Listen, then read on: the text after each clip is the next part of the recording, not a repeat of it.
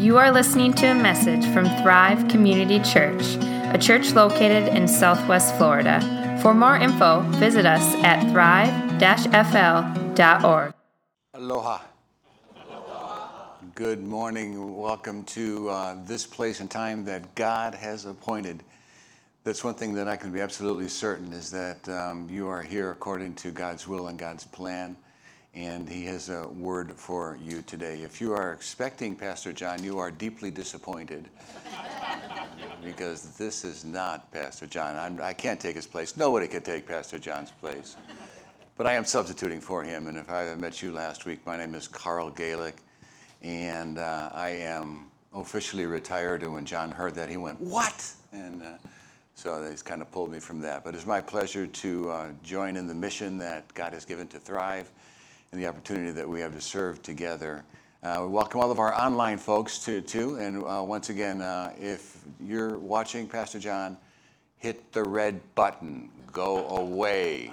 I can't get away with anything. Take a break. Have a vacation. Attend St. Lawrence. I heard there's a really big church up in Michigan out there.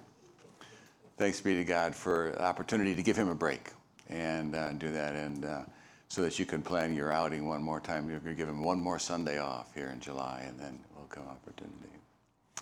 So this is what we're doing. I noticed that we're sort of a divided congregation uh, this morning. Uh, we have some who have been loyal to the Kipona Aloha uh, and the understanding of the deep love of God and are celebrating with uh, Hawaiian shirts. And uh, I think you are my favorite people. Right? Then we have those who are going to go the civic sort of minded and celebrate, as James said, the freedom that we have uh, as a country and as a nation. And despite whatever political leanings you have, we are in the nation together. And celebrated that. And thank you for recognizing and celebrating that and that opportunity. We'll pray for our country and for the freedoms we have here later today um, doing that. So you're good. Some of you decided I couldn't figure out which way to go, so you didn't do either. Where some did both, and so there's a third category that would be too much to get into and doing that. So having said that, uh, doing that, we're into Kipona Aloha. I love the theme. Uh, Pastor John said uh, we have a liturgical garb planned for the summer, um, and uh, it's from Goodwill. It's my favorite Hawaiian shirt. I love the thought. Kipona is from 1 John. We're looking at the first letter of 1 John. And uh, it is a weaving, it is a basket weaving of grace and of uh, the power of love and the way in which God loves and the effect it has on us. Uh, last week, uh, Aloha, uh, I took the reins and talked about the nature of how personal uh, God's love is and uh, how personal it is. So to kind of get that is there's a natural reflex that you and I have to kind of create distance with people, even with God's truth and God's love. Uh, one of the interesting kind of phenomena that is part of the human uh, nature is that our deepest need is to be known. And our deepest fear is to be known. To be known. so there's this constant struggle going on inside of our spirits and our minds uh, because that's always the case. It's always present. And so we have a God who wants to know us and wants to be known by us. So we took a look, a little bit of summary, we took a look at the nature of John himself as a, as a person, and it was called the beloved disciple. Uh, it's a phrase that I just can't get used to, but, but translate today into perhaps Jesus' BFF, best friend forever, which would be arguably us as well. But nonetheless, all that being said, John was in the inner circle, and the inner circle of the inner circle uh, was present during Jesus' incredible times and was present at the cross and watched his, took care of his mom afterwards and was in the upper room together. And, and uh, what we can attain from history is that John was probably the youngest disciple to follow Jesus. And we can also figure out is that he was also the, uh, oldest disciple to live. So he's writing everything from the perspective of an elderly person who's been there, done that. He's read Matthew, Mark, and Luke, and he writes the Gospel of John, which is not chronological at all. It's organized thematically around blessings and miracles. And he's written the First John. Now he's probably between 75 and 90 years old uh, when he's writing these letters. So he's doing a lot of reflecting and a lot of integrating. And John does not write in a linear fashion, but he weaves everything together in circles and interconnecting lines so that it all kind of this fits to that and that fits to this and figures it all together. So we do some examples last week, and that's what I want you to leave you with. Where we're going to pick up is that the nature of God's love is personal. We used the book that I uh, held up here from C.S. Lewis, The Great Divorce, which isn't about divorce at all in the regular sense of the words. It's a response to the poet Milton, who wrote something called The Great Marriage about that the heaven and hell are really one place and we all go to the same place when we die. And C.S. Lewis said, I don't think so and wrote a whole book on this beautiful little fantasy about that journey and how everybody had to give up a piece or a part or themselves in order to move forward. And a part of the, the me that I thought was most interesting in the book, I just very barely touched on, was uh, this fantasy journey that C.S. Lewis creates. A mom has to want to see God first before her son, who died young in doing that. You can see that kind of uh, struggle going on in that phenomenon. So that being said, that's that's the nature of it, and that what God is after is a personal relationship. It's not so much like who does the world and our country today think Jesus is, right? You can get an incredible spectrum of beliefs about what that is. That's less what I'm concerned about, but what do you think Jesus? Who do you think he is? Who is he to you? And, and John would then really add after that not only who is he to you, but how does that manifest itself? How does it show up? If you're timing the sermon, that was all prelude, so we didn't really get started right now. So go ahead and hit it. So yeah, so we're going on like that. Can we talk personally about anointing away your impulses? That was the title last week. Can we talk? I used the old Joan Rivers. Can we talk? Uh, to kind of go on about the nature of person. And today it's about can we talk about anointing away your impulses? Here's a rhetorical question. Please don't answer or raise your hand. Uh, do you have impulses? and of course, I know that's rhetorical because I do, but I also know that's rhetorical because as a pastor, and I'm also trained as a marriage and family therapist, I've ministered to people my entire 38 years that have impulses. And then I read biblically, theologically, psychologically, theologically, impulses are all over the place. I remember a few Latin phrases from my seminary days. I don't know why many of our textbooks had Latin phrases. I don't know why, but uh, I would always have to look them up. Well, this one I remember because it stuck with me, and it's always very true. Incurvate se. Doesn't that sound cool? I just to show you that I, I, got my MDiv and I actually graduated from seminary, I remember a this Latin phrase, incurvate se. It's what sin does. Sin curves us inward. Sin curves us inward. And if you take a look at in, the sense of incurvate se and the nature of sin, you find that that's what it always does, like without exception.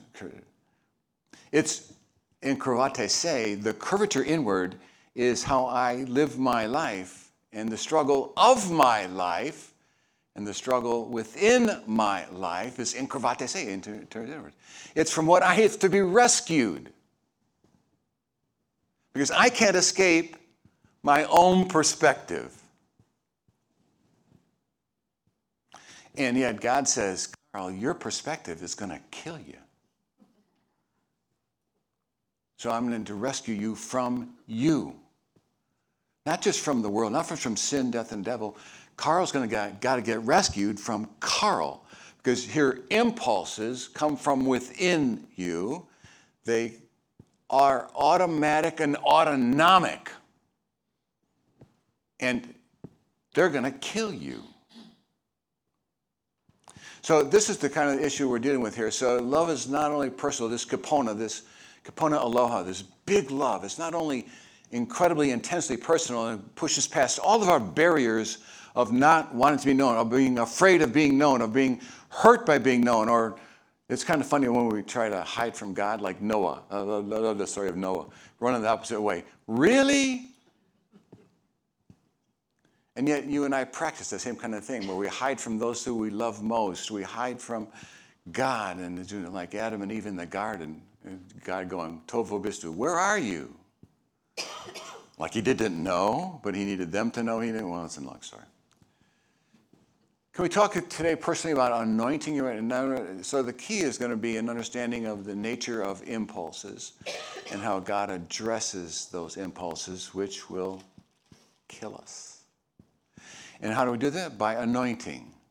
Now, anointing is uh, not a common phenomenon. How many of you got anointed this morning? You know, well, you probably did, but we're going to see how that works out. So there's where we're going. It's still personal.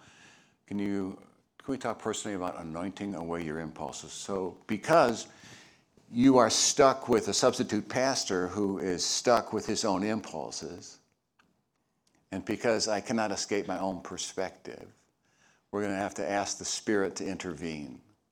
Otherwise, what you can get is a sermon from and about and by and for Carl Gaelic, which is. I want you to walk out of here today with an understanding that it is the Spirit of God that's moving you. So let's pray to that same Spirit and ask for His blessings. Father God, send your Spirit into this place, into this room, into these hearts, into my speech, into my opportunity, that uh, your will might be done, that we might escape the incurvate se, the way in which we constantly fight against or follow our impulses, which rise instantly, automatically, and autonomically. Grant that this letter from John give us insight and power to accomplish your will as you anoint us with your Holy Spirit. We thank you for it. Look forward to it. Need it desperately in Jesus' name. Amen. So, this is what the text is. Oh, John writes, remember, John's an old man now, and he's reflecting back. Do not love the world or the things in the world. That's going to be a focus. If anyone loves the world, the love of the Father is, is not in him. They can't coexist. For all that is in the world, the desires of the flesh, the desires of the eyes, and the pride of life, is not from the Father, but is from the world. The world is passing away with its desires slash impulses. Whoever does the will of God abides forever. Children. That's his term of affection we talked about last week. Children. It is the last hour. As you have heard, the, the Antichrist is coming. So now many Antichrists have come. Therefore, we know that it is the last hour. They went out from us, but they were not of us. For if they had been of us, they would have continued with us. John loves to turn of the phrase, doesn't he? I got to read that again just to uh, make sure I got it. They went out from us, but they were not of us. For if they had been of us, they would have continued with us. Huh, okay. But they went out, that it might become plain they are not all, uh, complain that they all are not of us. Boy, be careful reading that. But you have been, okay, here it is, but you have been anointed by the Holy One and you all have knowledge. I write to you not because you do not know the truth, but because you know it. It's like this kind, he could be talking to us. Because no lie is of the truth. Who is the liar but he who denies that Jesus is the Christ? This is key. Who is the liar but he who denies that Jesus is the Christ? This is the Antichrist, he defines it. This is the Antichrist, he who denies the Father and the Son. No one who denies the Son has the Father. Whoever confesses the Son has the Father also. Let what you heard from the beginning abide in you. If you have heard from the beginning abides in you, then you too will abide in the Son and in the Father. And this is the promise that He made to us eternal life. See? If I get out of my impulses into the, out of this cravate say, seeing things from Carl's perspective, the gift the benefit, the joy, the delight? Oh, just eternal life. It's big. It's big. I write these things to you about those who are trying to deceive you. But the anointing that you receive from him abides in you, and you have no need that anyone should teach you. It comes from the outside, it's supernatural. But as his anointing teaches you about everything and is true and is no lie, just as he has taught you, abide in him. And now, little children, abide in him, so that when he appears, we may have confidence and not shrink from him in shame at his coming. If you know that he is righteous, you may be sure that everyone who practices righteousness has been born of him. 1 John 2 15 to 29. That's the text that John gave to me, but he also gave me some limitations. I got to fit this all inside of a sermon, so we're going to slice and dice it and not talk about most of what you heard because it's like, oh my goodness. We'd have to send out for lunch, come back, work on it again. I'd have to find a chance this afternoon to take a nap and then do it again and be remembered. There's a lot there, so we're going to basically get focused on all right, what are these impulses that are killing me? How does that happening? Where's that coming from? How does that work? Most importantly, the impulses we can kind of sense ourselves. Let's talk about the anointing of the Holy Spirit. Almost sounds like other denominations, doesn't it? The anointing of the Holy Spirit. I love it. So there's the key here. Do not agape the world. It's important that you and I both understand this word, and I'm sure your Pastor John has gone over this on occasion. The word that John uses here for love is this word agape. Now, there are three general words, this is probably by way of review, for love that are used in the New Testament, and they're eros, phileo, and agape. Now, eros, you can hear the word erotic and it's and eros includes sexual or the erotic, but it's far more than that. It's about the kind of love that we consume stuff, and it's certainly true of sexuality. The eros love that we have, and it's not a bad thing. It's just when it controls your life, might be graphed like this. It goes up and down, up and down, up and down, up and down, up and down. We have needs that our eros love, and then we satisfy them and they go away beyond sexuality, think of my eros for Aurelio's Pizza. Can I say that here?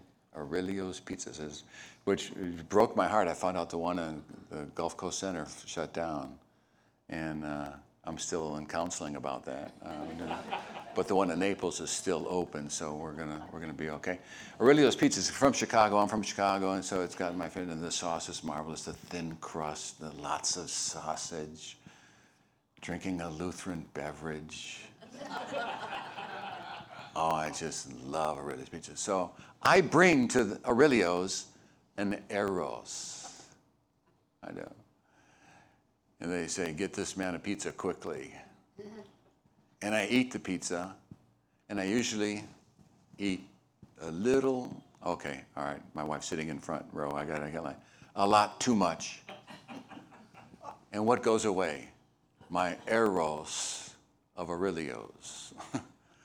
I'm done. That's the nature of eros. That comes. It's not a bad thing. Okay, it's just not not the thing. And we get it. Phileo, you know that one too. It's brotherly love. It's reciprocating love. And f- reciprocating love is not a bad thing. Once again, it's a good thing. It's friendships. It's one, ba- one to another. We were just talking about that, the different communities of which we've been a part of. We always share some friends that we stay with us for a long time, maybe forever. Um, but others fade away, and you relationships need reciprocity. So phileo needs reciprocity, give and take, conversation, investment, mutual concern. And when that begins to fade and the emails start to slow down and the phone calls tend to go away, so does that relationship. So that love doesn't have the same up and down curve as eros, but it does flow. It does it needs reciprocation. Not a bad thing, except it's just not the thing. Now we've gotten to agape, which is the point. Do not agape the world. Now, before I retired, I've been 38 years in the ministry, and, and one of my greatest short, shortcomings and greatest shortfalls is trying to find the depth of meaning and the incredible power that is present in agape. I don't know how to say it. I don't know how to convey it. It is so magnanimous, so huge, so incredible John ends his gospel lesson. I don't want to get too far ahead of myself. John ends his gospel by saying, And should all the things that Jesus has done be written down, I suppose the world itself could not contain it. I used to think that that was John's hyperbole. It ain't. it is not his hyperbole. It is the truth, my dear Christian friends. Because the nature of love that comes from God, this agape, can't be contained in the world. It can't be contained in the universe, which is an expression of that love. It really can't. It was brought out to me again. Many of you, I, I mentioned, I flew out very quickly to um, California this week to help my daughter, uh, Carla, move from this home to that home. And uh, to uh, occupy myself on the, was it 44 hours of plane rides that took together? Um, I was reading um, Imagine Heaven. Anybody heard this book, Imagine Heaven? It is a study of the biblical nature of heaven that is integrated in with the near death experiences of thousands of people and the commonalities and the denominators of that. One of those commonalities and denominators of people who have in surgery had near death experiences where their bodies stopped working or died or in a crash or an accident or a surgery or one of those things. One of the common denominators of that is that they experienced a love so profound that they didn't have the words to express it when they got back. I put my hands together in the airplane. I'm vindicated. People who have apparently or conceivably experience that love can't talk about it. It's so incredible. And yet there, there was. And one of the common denominators, according to this book, Imagine Heaven, is that when people have gotten there and experienced this kind of love, they don't want to go back. People who've left children behind and loved ones behind said, No, I want to stay. Because that love is attractive and embracing and powerful and creative and delightful and immense. And the reason why I spent some time on this and this whole phenomena on the different kinds of love and all that is because agape love comes from God and, and is supernatural. I, I can't generate it, it's unconditional. It creates. And it's agape love that created the universe. God said, I mean, why, why would He, we'll cover this again uh, a little bit more next week, why would He create the universe? What's the reason behind it? You know why? Love. Really? He would create the universe knowing that he would fall love. Yeah, yeah, yeah. He loved. And so when I get that agape love, it comes not from me because in me I got eros and phileo at best and incurvate se impulses at worst. What you got John saying here is that take this agape love, this powerful, creative, sacred, encompassing, embracing love, and you turn it to the world it's like, remember this phrase from Jesus from the Gospel of Matthew? It's like taking your pearls and casting them before swine. Did you ever wonder what that meant? Do not agape the world, is what he's saying here. Do not, do not love the world. He's not saying do not eros the world. Then we do away with Aurelio's pizza. Can't have that. Do not phileo the world. We've got to have friends and reciprocity. That works. No, he's saying do not agape. That's the word. When you take agape love, the sacred love, and point it at the world and start investing it in the world, you start investing your mind. Do not give dogs what is sacred. Not throw your pearls to pigs. If you do, they will trample them under their feet and tear them down to pieces. I promise you, I have watched this happen. Clinically, pastorally, familially, it's just everywhere. It is a phenomenon. This is what casting your pearls before swine looks like. Uh, you're thinking, oh, what are you talking about here, Pastor Carl? You're making me hungry. That looks pretty good. That's the brunch that we're going to be having afterwards. Uh, is that not true? Uh, no, uh, no, I'm disappointed. It's food. And there's nothing wrong with Eros. I just went to this whole Aurelio's story, and there's nothing wrong with having Eros for food. But when you start investing your life in food, you have problems. Why do you think that the best selling books continue to be books on diets, nutrition, doing that? Because we all struggle with food to one element. Some of us don't eat enough of it, others eat too much of it. OA talks, has this phrase, uh, Overeaters Anonymous um, has this phrase it's not what you're eating, it's what's eating you. So there's a phenomenon here. This is what happens is that when we take agape love and point it at food, allow our impulses to control, what happens is that it eats us alive. People who have struggled with weight, people who are bulimic, for everybody who in between has that understanding already. When you take agape, the precious, sacred, powerful, creative love of God, and give that full attention to that food with that kind of devotion, it'll eat you up. Pun intended. Huh. So that's not going to work. So let's go to the next one. Oh, money, gold, riches. Don't answer this again, but again, uh, inside of your own mind, is money a bad thing? The answer to that is no. For seven years, I served as a consultant for Lutheran Church Extension Fund and would say, please, it's not a bad thing. Money's a good thing. There's always been some form of exchange of money. It's not a bad thing. It's not money which is the root of all evil. What is it? It is the love of money. When you take your agape, when you take the precious creative central focus and focus that on money, then it will eat you alive. And maybe we've fallen into that trap. Maybe you know somebody who personally has. The constant, incessant watching of the market, the putting anything second to the pursuit of money. And the problem with this is that um, what does somebody who's got a lot of money want? Just a little more. Mary Louise and I financially wrestled with this decision when it came time for considerations of retirement. And this question came up How much is enough? How much is enough money to retire on?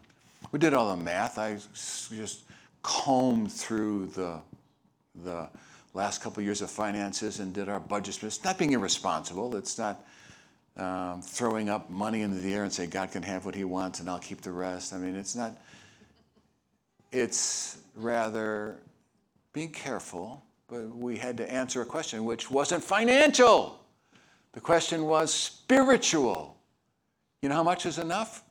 What we had, what God had provided. But you see, the trap there is that because if we have to fall into the trap of how much is enough to retire, when do you retire? How do you retire? How do you get enough?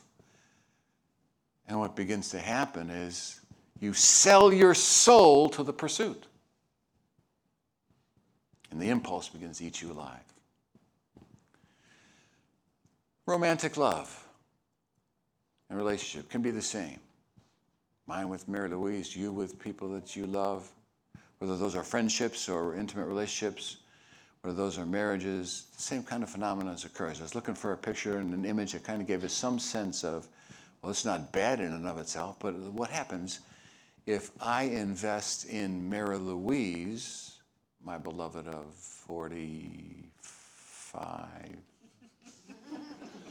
she threw up a five. She, uh, I, can't, I can't lie and cheat in front of everybody. 45 years. What happens if I put her first.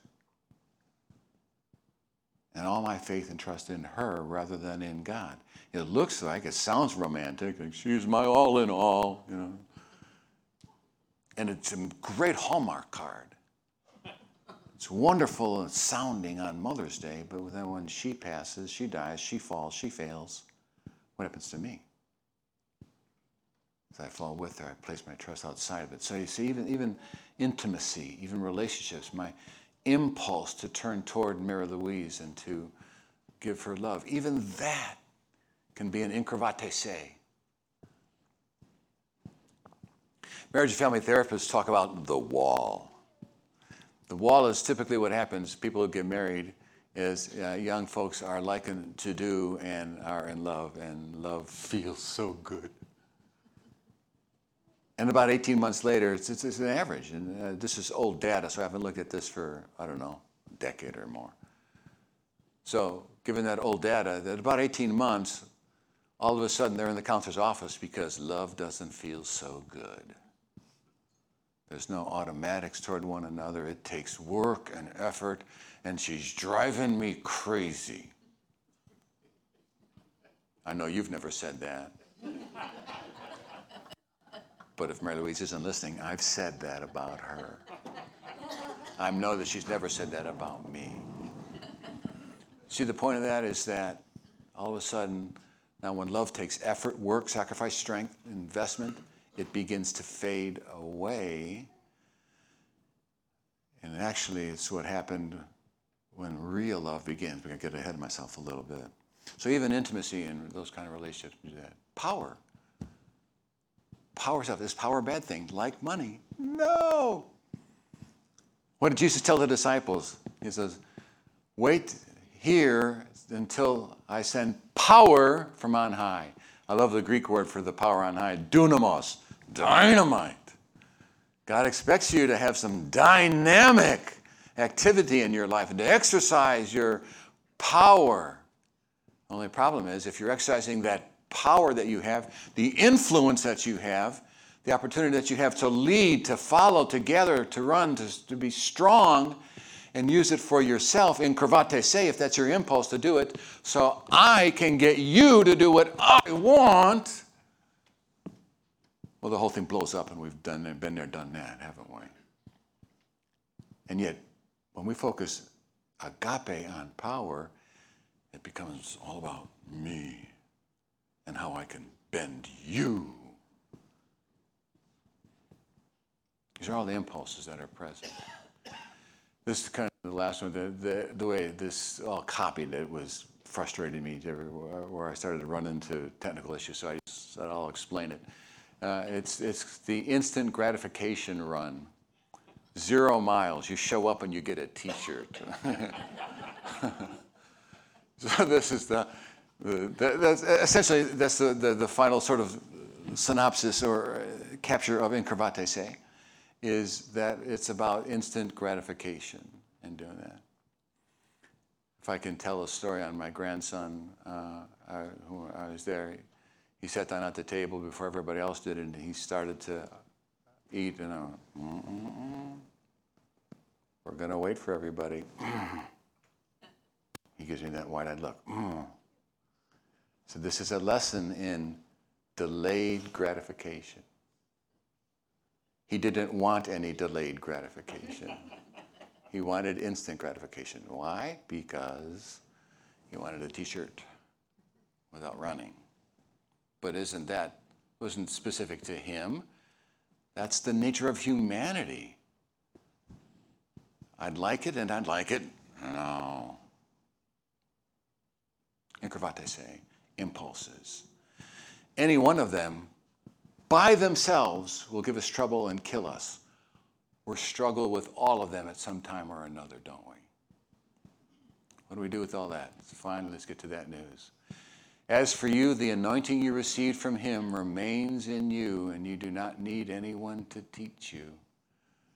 But as his anointing teaches you about all things, and as that anointing is real, not counterfeit, just as it taught you, remain in him. So, anointing, I'll go back one more. The word anointing comes from the uh, Hebrew, essentially has its most profound Hebrew roots in the anointing of royalty. It's a dry desert climate. It just came back from California, and so if you are out there, you've been in desert climates before, unlike the humidity of Florida, it's like 0% humidity.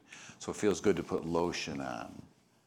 That it feels good to kind of make your face smooth and moist again, kind of fighting against that. So that was the climate in which people existed. So to have rare oils was a sign of special treatment. And so anointing was done to say, this guy right here, he's going to be the king. He's going to be the tribal leader. He's going to be the boss. He's going to be the one in charge. And anointing would run down Aaron's beard to talk about it. So you mix it into the hair and the face. And does away with the dryness and feels so good. It had evidences of royalty. Had evidences of being unique and special. And now John captures that and says it also means what the Spirit does. The Spirit comes and just rubs beautiful, wonderful oil through your hair and skin and arms. That feel good. If you've ever been to a massage therapist, and they oil up their hands, start working it into your shoulders, and oh man, it feels good. That's essentially the nature of this anointing. That's the root word of it. That's the sense that we're having this anointing. You can get a massage therapist, and the, the spirit isn't calling himself the massage therapist, so let's be clear. But that's all background and depth of the word, what the Spirit does. He comes to us and rubs away and anoints and deeply penetrates our spirits because that's where the impulse lies that will kill us. You receive it, you get it. The key confession of Jesus Christ, what he's saying here is that it interconnects and integrates the Trinity. Listen, when you get anointed, whoever acknowledges the Son has the Father also. This is the wisdom of John who's sitting back going, Look, if you will recognize and be anointed and allow the Spirit to massage your spirit so that you're deeply penetrated with my truth and it just gets all through your body and spirit and mind and heart, you will be able to say, Ah, Jesus is the Christ. And by saying that, you're acknowledging the existence of the Father so, what we've got there in very, very sneaky ways is John illustrating the interrelationship and interconnectedness of the Trinity. By confessing Jesus as Christ, you're confessing the entire Trinity. Never says the word Trinity, which isn't mentioned in the Bible at all. Never tries to get into those complicated things that he does in John 17 in the high priestly prayer. He simply says, This is what you do. When you get anointed, when the Spirit comes to you, when you are what we would know to be baptized in Him, that's the phenomena that occurs. It interconnects and integrates history with today. See to it that what you have heard from the beginning remains in you. What's delightful for me to see and to talk to is pastors like John, who is younger than me, and pastors that are even younger than Pastor John, who's, by the way, not so young anymore, but that's another story.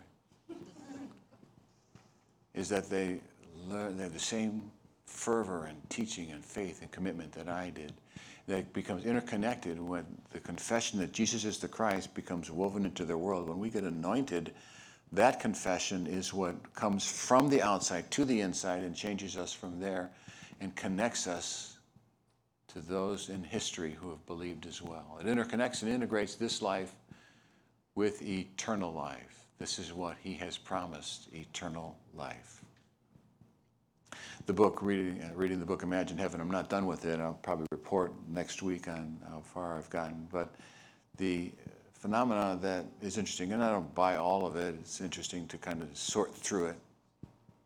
But the phenomena that's interesting is that eternity is, according to the book in Imagine Heaven and according to the biblical truths, just around the corner. It's not way far away, it's like right here and listen to the story. Those of you who are uh, who do believe in Jesus Christ are already saved. It's the pluperfect tense that John uses in the Gospel of John, chapter 3. You are already saved. It has already happened. I love the pluperfect tense because it speaks of the, speaks of the future as though it's occurred in the past. You ever said somebody said, Would you do me a favor? Would you move that table over there? And he goes, As good as done. That's the pluperfect tense. Eternity and the promises of God are already done. Eternity's wrapped up. It is a phenomena. It is already happened. Our salvation, our assurance, our transfer to eternity has happened. In the funniest time sequence, the reason why it's so strange is that there is no time in eternity So when you use references of time, it just gets really very confusing. It's already happened, it's already begun. You are already saved. God's anointing does that so that our impulses lose power and control over us. It all comes down to this again. This is what happened. This point in history, this crucifixion and resurrection of Jesus, is the turning point, the to say, that lifts this veil, that turns my impulses outward once again to the mission and to the glory of God. The resurrection or the crucifixion paid the price. The resurrection is the assurance that price has been paid, the anointing that's there. So my life doesn't have to be wondering which impulse will grab or tag me next. My life instead is a recognition of the anointing. That's why we're going to have communion. Because I can't get agape love on my own. It has to come to me. I have to be baptized into Christ, anointed with Him, feel that strength and that power work its way through my spiritual muscles, my life and world. And in so doing, by communing with bread and wine, body and blood of Christ, by being together as one, by listening to His word, by being strengthened in His grace, impulses fade and die, and we become strengthened in agape. Such is the nature of Kipona, aloha. It takes all the incurvate se impulses that will kill us, washes them away, and strengthens us with grace. In Jesus' name.